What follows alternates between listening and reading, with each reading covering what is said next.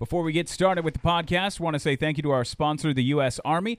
If you're looking to make an impact, there's no better place to do that than the U.S. Army. Whether your goal is to fight and cure a deadly disease, develop technologies, or seek adventure across the globe, the Army is where all of that can happen and so much more.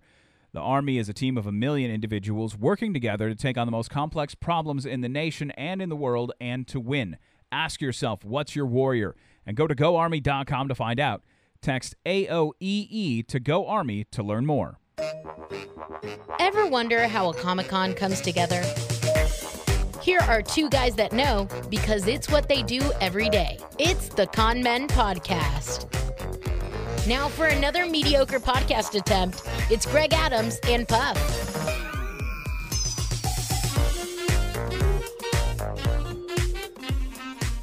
It's the Con Men Podcast. Greg Adams over here. Pup is over there. Ho ho. Uh, a couple of guys who normally would be uh, cleaning up a Comic Con right now and uh, preparing the early stages for the following year. Uh, but we're doing none of that because if you haven't noticed, there's a global pandemic going on. Yeah, I, I'm pretty sure everyone's well aware at this point. If they're not, then they probably will be very soon. Um, yeah, we we uh, put together GeekCon in Shreveport, Louisiana. Usually every year. This would have been our sixth year, but of course we were canceled. We have dates for next year. Um, Good But- Lord willing, and the creek don't rise, as the old saying goes. August 13th through the 15th, downtown Shreveport. Lou Ferrigno has been announced. He will be uh, be there next year. Uh, again, as as long as everything ha- still goes. I mean, we're we're in a situation now where uh, main the main point that I had for the podcast today is the fact that uh, a lot of those feelings about 2021, where you know we were feeling good about things, those took a couple of blows this week. Yeah, a bunch of people started uh, bumping their gums with not so positive information. Yeah, it, it actually, I think it kind of started. I, I started to feel weird about next year uh, when we had just got done talking about some of the movie date changes, and then there seem to be a couple more of those where they're they're pushing those movies back. Movies, TV. Um, and then uh, we got word this week that a couple of Comic Cons for next year have already started to push their dates back or uh, move out of. I don't think I've actually seen any move out of 2021 yet, but the big one that we took notice of just because of our geographical proximity uh, was Fan Expo Dallas, who pushed back from dates in May. Uh, and I believe they're now looking at dates in September of next year. Yeah, that's a little bit of a push.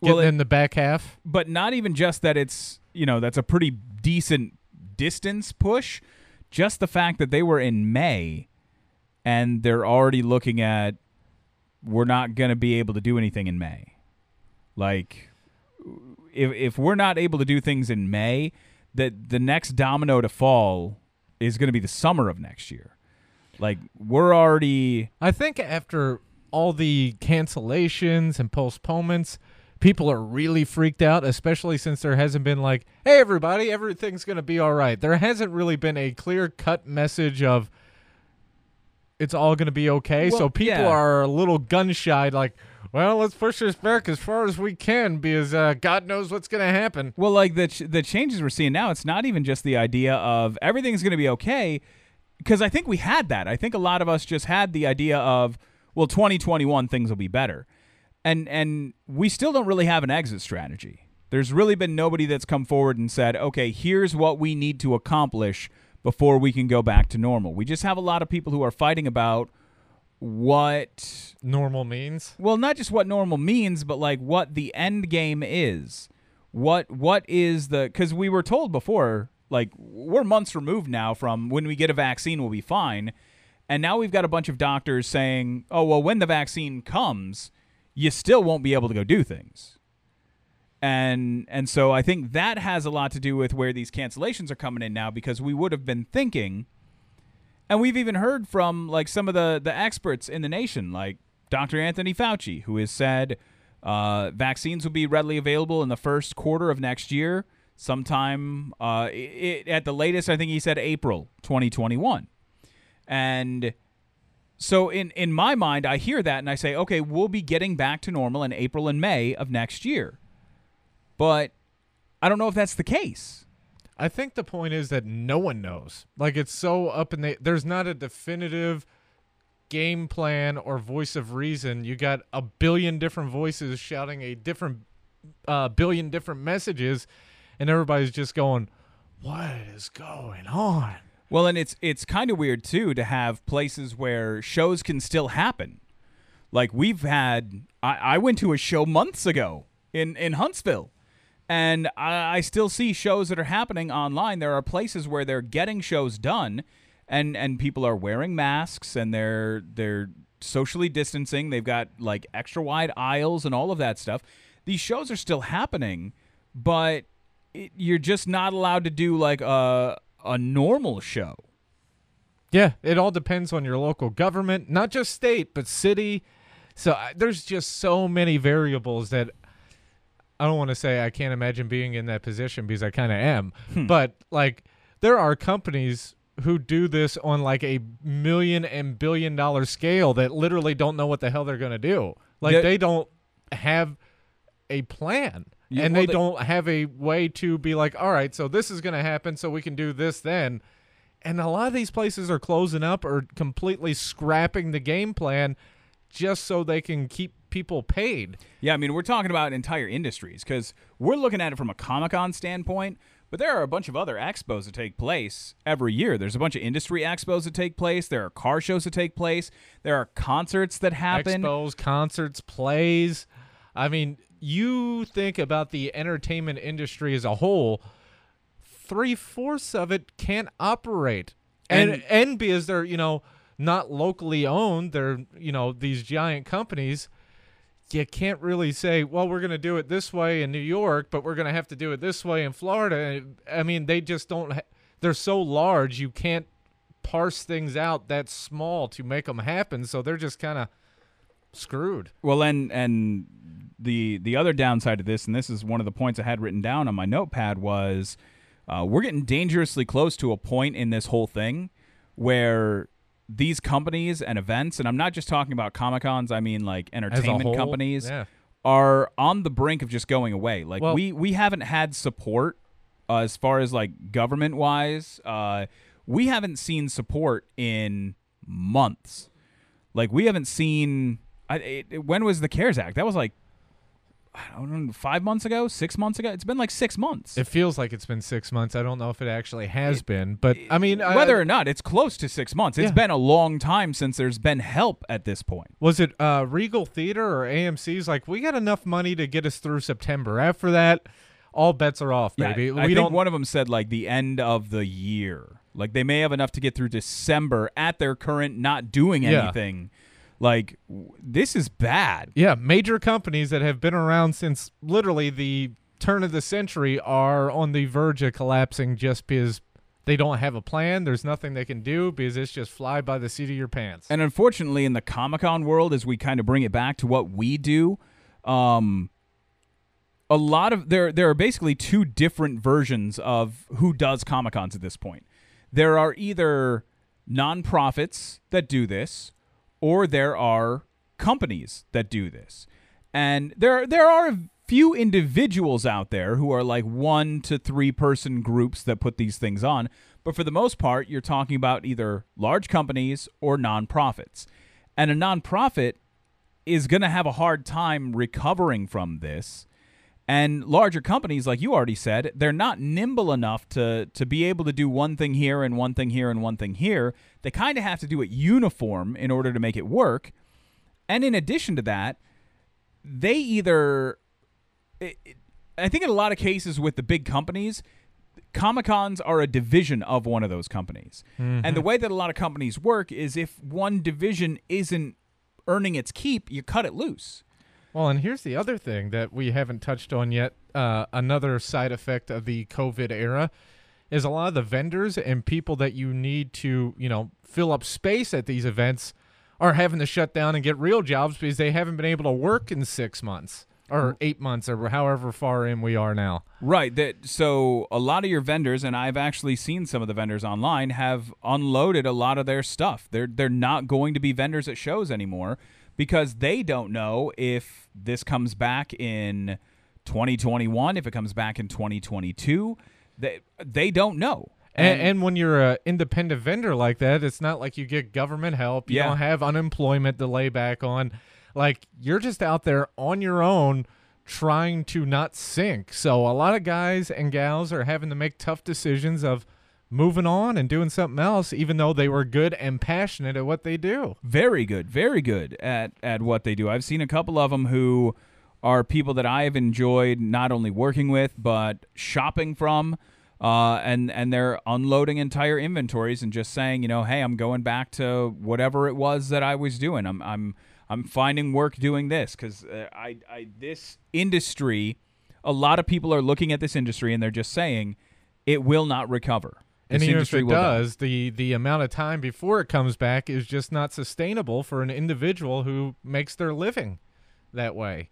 It's uh it's bad news for everybody involved, really. yeah the the state of this industry is it already kind of was in flux we there a lot of the people that i talked to inside the industry were talking about the bubble that's been growing uh, and and when this comic-con bubble pops who will be left standing and this bubble may have not been just popped but this bubble may have just had a ton of bricks dropped on it and- Imploded.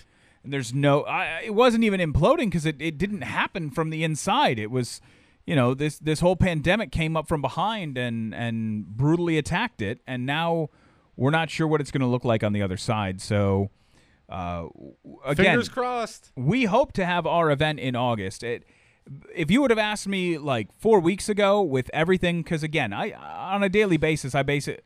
You've been in the studio when I've been doing this. This is like my job on a daily basis is to comb through all of the COVID stuff and to figure out what's moving, what's happening, where we're at on a vaccine, what the numbers look like, do all of that stuff. And if you would have asked me four weeks ago, based on all the information that I had in front of me, I would have said it's a slam dunk that we're back at it in August of next year.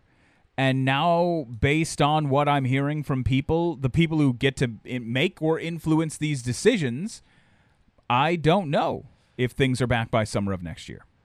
You know, much like relationships, two weeks have turned into two years real quick. Okay, that uh, yeah, we'll we'll just do the read. we'll do the we'll do the sponsor. Go right. Army! Okay. All right. Pause. Pretend like that didn't happen. Don't attach any of that commentary to them. And thank you to our sponsor, the U.S. Army. If you're looking to make an impact, there's no better place to do that than the U.S. Army. Whether your goal is to fight and cure deadly diseases, develop technologies, or seek adventure across the globe, the Army is where all of that can happen and so much more. The Army is a team of a million individuals working together to take on the most complex problems in the nation, the world, and to win. Ask yourself, what's your warrior? And go to goarmy.com to find out. Text AOEE E to Go Army to learn more. You're gonna you're gonna hurt the sponsor. You keep doing that. No, it's the Army. They, they can take it. They've Um, been around forever. They're, uh, what's that phrase? Um, when you can't destroy something? Indestructible. Yeah, but there's a fancier word for it. But indestructible works. The Army's just a, a, a, a staple of a United States society, Yeah, of America. Of course it is. I just meant that you keep trying to make jokes. They're like Budweiser. They're as- never going away. Okay, now you're comparing the army to a beer. Let's just move on and let's talk about some happier stuff because even though we are still at some level of quarantine basically everywhere ex- except for Florida, uh, we kind of glossed over this last week talking about a uh, a quarantine reading list because we t- we were talking about comic book characters and we were talking about some of the the story arcs that we thoroughly enjoyed from some of them, or th- actually, it was the ones that turned us around. Um, and Jeff uh, reached out after he listened to last week's podcast uh, to to answer the question that we had on the quarantine reading list. Uh, we, we'll just call this quarantine comic book club, and we'll do this a couple of times through the podcast. Um, I like it. I got a theme for mine. Quarantine Comic Book Club. Uh, Jeff reached out and said the two that he has are Darkest Night, which I push as much as humanly possible because I think it's one of the greatest arcs ever written. Uh, it saved DC Comics for a while. It gave Geoff Johns a lot of power inside the industry. Uh, and I absolutely love it. But oddly enough, uh, Jeff says, but not Brightest Day. Blackest Night, but not Brightest Day. I didn't hate Brightest Day, but I get what he's saying. Brightest Day was not as good as Blackest Night. So it's like Bly House or whatever uh, on Netflix. Oh yeah, yeah, yeah, yeah. where Let's- the first season was man, great, but the hey, second one was now. Now hold on. Did you even watch it? no. I, I'm just going off of what I read on Facebook. Okay, well, let's sidebar and actually mention that The Haunting of Hill House is one of the greatest pieces of television ever created. But But Bly Manor is not that. Uh, Bly Manor wasn't horrible. well, I never said it was horrible. I just said a lot of people were like, "This was great." This one, yeah, I can It's, take it or leave it. It's not as bad as True Detective between season one and two. But it's not like Bly Manor. Don't start with Bly Manor. Start with The Haunting of Hill House so you know that that it can be good. Okay, but that's that's not where we're at. We're in Quarantine Comic Club. Uh, Jeff's second answer was Invincible, the whole thing. And Invincible is tremendous. Uh, you're gonna need to go get the trades though. You're not gonna be able to do collect like you, you can't go get the comic books because issue number one is. You're I mean, you can. You're just gonna have to have to have deep pockets. Yeah, and and then you're never gonna read the book anyway. That would just be a waste of money. So, uh, all right, what is your theme for your uh, it's- quarantine comic club? It's October, right? Yeah. So I'm doing spooky season. Oh, It's got to be spooky season well, I could have done that. I'm an idiot. Okay, you know, go ahead. Well, What- that's what- why I'm the brains of the operation. you're the brains of the here. operation. Uh, my first uh, choice on this list is uh, Hellblazer: Dangerous Habits. Nice. Uh, it is loosely the basis for the Keanu Reeves movie. Very uh, loosely. Well, I mean, but that's sort of where they took the story arc from. So, you know, great, great, great story. Definitely worth checking out. Uh, since we talked about Ed Brubaker last week, he did do a horror tinge story called Fatale, which is phenomenal. Probably one of his best works with the uh, Sean Phillips. Add that to the list. Uh, Hellboy, you can grab any of the omnibuses or trades and jump right in, and it'll be awesome for you. Get in on that. And uh, I want to give a shout out to our local friend, Rob Guillory, and his new story, Farmhand. I mean, it's not, it's weird and creepy. And uh, if you've ever read Chew or anything else that Rob's ever done, it's uh, unique. But it is definitely a horror story where they grow human body parts at a farm. Yeah, farmhand. Uh, you actually lent me two of the trades. Mm-hmm. Um, and farmhand is amazing. And if you uh, j- well, haven't read anything of that yet, uh, I think they just re- uh, released their third volume of trade, so you're not that far behind. Right, right. That's the cool thing about it. Um, because I was going to try and buy the books, but even those are difficult to find right now.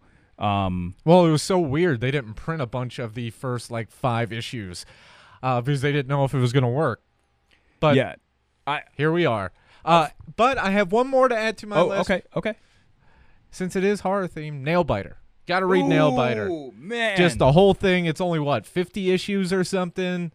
Uh, but that was it's so good. it's such a great story, and it's perfect for the Halloween season. Yep. I, I don't want to give anything away, but it's about serial killers in this small town, and just a bunch of weird stuff happens, and this uh, well, I loose Yeah, it- cannon comes in and tries to figure it all out, and I'll leave it there. it. Oh man, I do have a whole bunch of Nailbiter books. I will have to go back and read that. I again. have the entire run. I'm missing part of the front end. Oh, it's so good though. I think they did a Nailbiter too, like a follow up sequel. Really? But I have not read that yet, so I can't recommend that. But the original, do it up. You won't regret it. Okay, I want to kind of. Uh, there's one that I didn't write on this because I didn't do a theme. I didn't think of spoopy season when I put this together. Um, but I want to tie mine to yours by starting with one I don't have written down. Uh, I revival is the name of the Ooh, comic book. Yes. Uh, it's done by Tim Seeley of Hack Slash fame. Uh, it is a book based in central Wisconsin, and it, what the coolest part about it was I was living in the town that it's based in when it came out, uh, and Tim Seeley's from that area. So, in the comic book, like the tattoo shop right next to the the building I worked in is one of the first panels in the book. Um, That is kind of cool. And so I got to talk to him uh, about it, do some interviews and stuff, and it just hearing how kind of the idea comes together. And I I can give you the elevator pitch on it, not so much about him and the relationship of the area and why he wrote it there, but this is the idea behind the book and why it's so good. The people who have died have come back to life. but n- Zombies. but not like zombies. They look normal. Everything's normal. They can think. They can talk. They just want their lives back. So they just show up to reclaim their lives after they've already been dead, after their relationships, their their significant other has moved on, or their job has already hired a replacement. All of the things that would happen after you die, you suddenly show back up, you're alive, and you want all your stuff back. So imagine how weird that scenario would be I could see that being an issue. for everyone around you and for yourself. And that's basically what the book is. And and it, it it goes on from there and it gets it goes down some dark paths. Um but revival. Go find revival. I I know there are some trades uh, and actually that's one of those that you can still find the individual issues relatively cheap right now. Uh, it almost was optioned for a movie at one point, and they were in discussions to make it into a TV show. Uh, but that hasn't played out. When that does happen, those books will suddenly become very expensive. Uh, I guess I can kind of keep. So, so that one wasn't written down on my my sheet of paper, but these two were, and they can follow your theme a little bit and actually even talk about something you've already talked about. Hmm. I've got Chew written down Oh, such a great book. from our friend Rob and Uh, John Layman of Batman fame. Yes. The the what I have written down though is just the first 6 trades. I know that there's like 12 trades. But if you're going to sit down and read through this, I would say get the first 6 trades. It's the first 30 issues. And by that point, you'll either just have enjoyed the first 30 issues because they're very readable. And if you get through the first 30 and realize this is one of the best stories you've ever read, you're going to just go finish it. So my recommendation is read the first 30 issues, which is the first 6 trades. And if you and and you can even cut that down, read the first 2 trades. Don't just read the first trade, which is like the first 6 issues. Yeah, you need the second part have of the to get the second part Yeah. Before you can make a decision. So I recommend for six trades, but at the bare minimum, you need the first two. Yeah, I can go along with that. Um, Great story though. And Rob does something cool while we're talking about it, where he hides a lot of little funny stuff in the background of his panels. So if you are reading it or you have read Chew before and you're going back through it, take a just take a look around at the backgrounds of stuff, the name on coffee mugs or the Chinese uh, uh, takeout box, because there's just some hilarity that you might have missed if you weren't looking for it. and Chew has been optioned for an animated series. is that still working? I don't know if it's still in the works, but it has been. It's been optioned like three times for a live action, animated. They were talking about a movie, so I don't know where it is, but uh, Rob's a good brother, and uh, I hope it happens for him and Layman. Nice guys. the uh, this one. The next two might seem over the top obvious, but I think there are a lot of people who never actually took the time to go do what I'm going to suggest doing right now. Go get the Walking Dead Compendium number one. The compendium has the first 48 issues included. It is a big, fat, thick book, but it is some of the best comic book work that you will ever lay eyes on. Tony Moore's artwork, I know it's only the first handful of issues, First six, right? six or 12. First, it's the first handful, but his artwork sets the tone for the rest of it. Like, basically, everything that's drawn after that is influenced by Tony Moore's original work. And when you get the compendium and you get the first 48, you get to see that artwork and how it starts and how it goes all the way through. I mean, you're talking about a black and white comic book. One of the most influential comic books of the last 50 years is black and white. And it was in black and white because Image or whoever didn't want to invest in it, and they're like, "Look, we'll give you a handful of issues, but beyond that, that's why the first little arc wraps up so nicely, where it could have just stopped right there because." Nobody expected it to blow up or continue past the first four or six issues, whatever it was. And when you get the compendium, I can speak from experience because I own it. Uh, I actually own the first two, and I would suggest going ahead and, if you can, buy the first two. It's the first 96 issues of the series.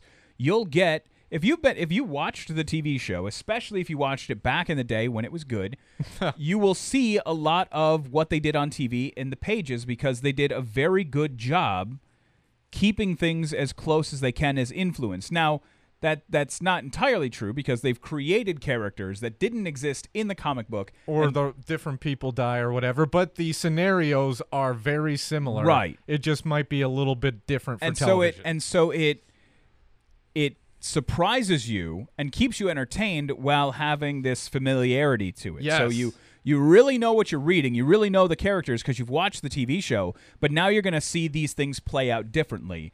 Um, and if you've never done it, I highly suggest you do it. Even if you're not a big comic book fan, if you were a TV fan, uh, you watched the show, you've dropped off after the first six se- seasons or whatever. I think a lot of people did, but if you go get that compendium and read it, it's gonna just blow your mind with some of the stuff that happens in there.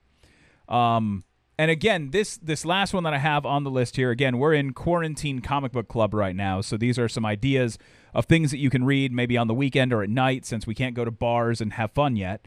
Um, what? it just the way you phrased that made me chuckle.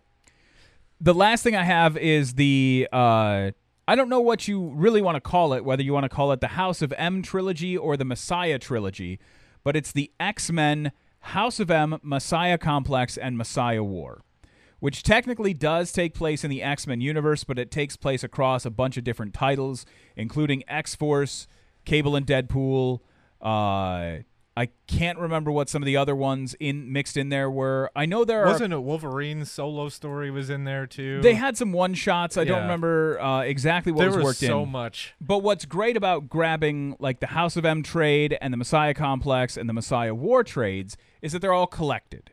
So you don't have to go figure out, okay, well, I need X Force 68 and X Force 69, but I need X Men 593. You don't have to worry about any of that. You just It's grab in order. All you gotta do is read. House of M, Messiah Complex, Messiah War. The cool thing too when they do it this way is that they're what? Oh, did you just think of something that you needed? Yeah, I did, had a spooky season theme and I left something off. Continue and I'll wrap I think it, I think It's the most obvious thing. there was okay. It does it have to do with a detective? yes. Okay, cool. Then I that was what I thought you were already going to say, so I was shocked that you didn't have it, but we'll go back to that. It's a long one, right? Yes. Okay. Very long. uh, but the the House of M, Messiah Complex, and Messiah War is one of the best X Men stories that they've done post Chris Claremont. Uh, and it will probably be as iconic by the time it gets done with WandaVision or whatever treatment it's going to get live action, uh, whether it's in the MCU or on Disney Plus. It will we don't know what the next phase of MCU is going to hold for us. I'm sure they won't go all the way through the Messiah War because a lot of that will probably be sacrilege on TV or on in a in a movie. Uh, but the House of M concept can easily be done, and I feel like there's a little bit of that influence when I see the WandaVision stuff.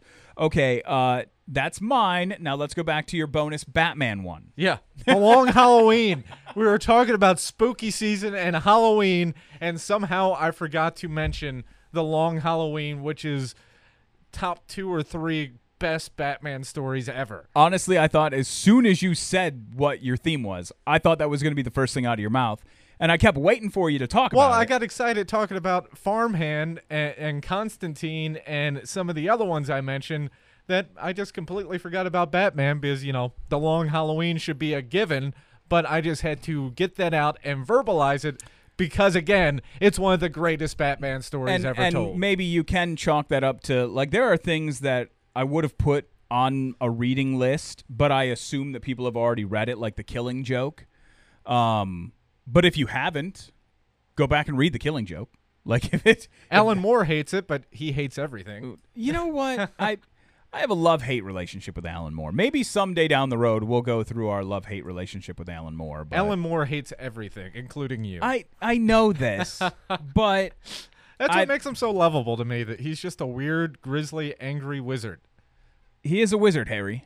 Um, and he is a hairy wizard.